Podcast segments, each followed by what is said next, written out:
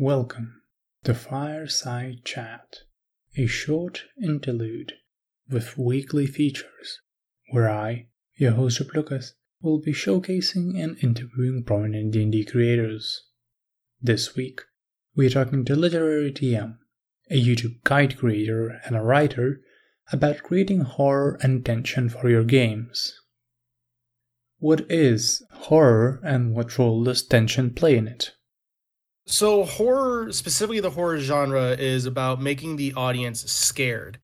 You can typically know most genres by how they do tension and release. So, comedies will do tension through the build up to the punchline and release through laughter. Romance is the will they, won't they. For horror, it's about making the audience scared and building up to the terror that they experience. This can be done through a wide variety of ways. So, usually the tension is the buildup of when is the monster going to appear or when is X, Y, or Z going to happen. So for Jaws, it's when is Jaws going to show up. For Alien, it's where is the alien and where is it going to appear next. It's that mystery and the build up to the next scare, more or less. How are TTRPGs different from other forms of media? How do different TTRPGs convey horror? That's honestly a great question because movies and books have to convey their stories differently to TTRPGs because you're at the table. And because of that, it can almost be harder to do so. You can do a lot of things like lowering the lights, putting on spooky music, maybe light some candles, but through the mechanics, that's where a lot of things can shine through. So, for instance, 5th edition does a lot of things through aesthetic.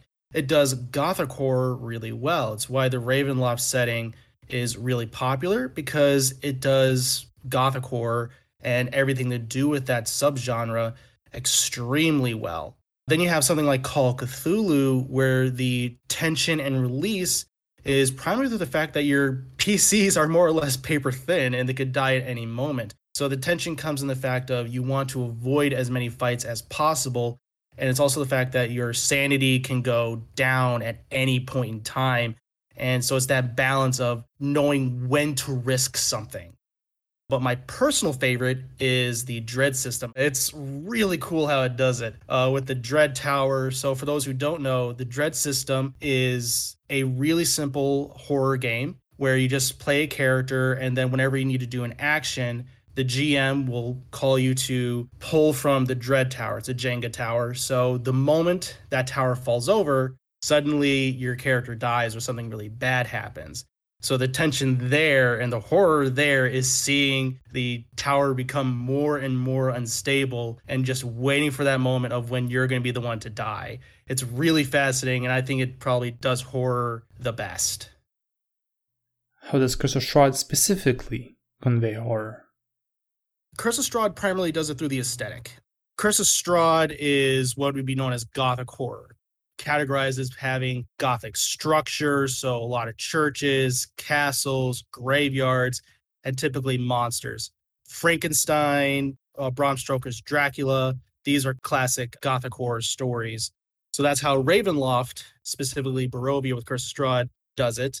But it also plays into the fact that, specifically the first edition, that you, the player, know what a vampire is.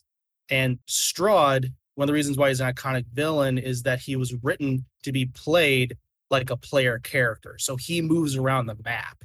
He could be anywhere. And it plays into that mystery of the monster could be here at any moment. And you dare not say his name, otherwise, he could scry on you just as easily. So it really plays into the horror of one, the aesthetic, but two, the fact of you know what a vampire is. You're about to go up against one. And guess what? He's moving around around the map and can spy on you. Be careful. How does tension at a table impact the way that players act and react, especially when it comes to Curse of Strahd? This is fascinating. Anytime I've run a horror game, you almost see a pseudo like fight or flight instinct coming into play where some players become extremely cautious and want to be the most careful they've ever been when going around the map and into dungeons and fighting monsters they want to be make sure that everything is okay and that they don't overstep certain things whereas some will just want to rush in and fight everything because that's their natural response. So you almost know you're really getting the players when those emotions are starting to come out, or when you successfully manage to do the quote unquote jump scare and actually get the whole table to freak out. So I just really love witnessing that happen in players and hearing them almost vocalize their terror, I guess you could call it. So it's a lot of fun to see. I would say let things build, build up to those moments. Let the moment hang. You could do the whole also lowering of the lightings. If you have candles, go ahead and light them, put on the spooky music, get into the mood.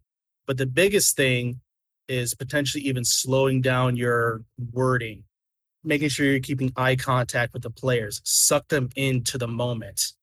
And then when the tension increases and you're getting to the moment of where the scary thing is supposed to happen, that's when you un- you do like a, a noise or slam your fist on the table to get a jump out of them, if you will.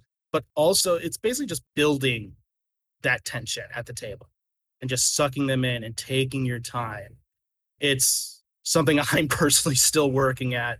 And I think a lot of dungeon masters are, but that is the biggest thing. And that can just go for a lot of things at the table, just to help with better payoffs, is just knowing when to do something and just building that pacing properly. Where can people find you and your work? So, my name is Literary DM. You can find me on YouTube at Literary DM.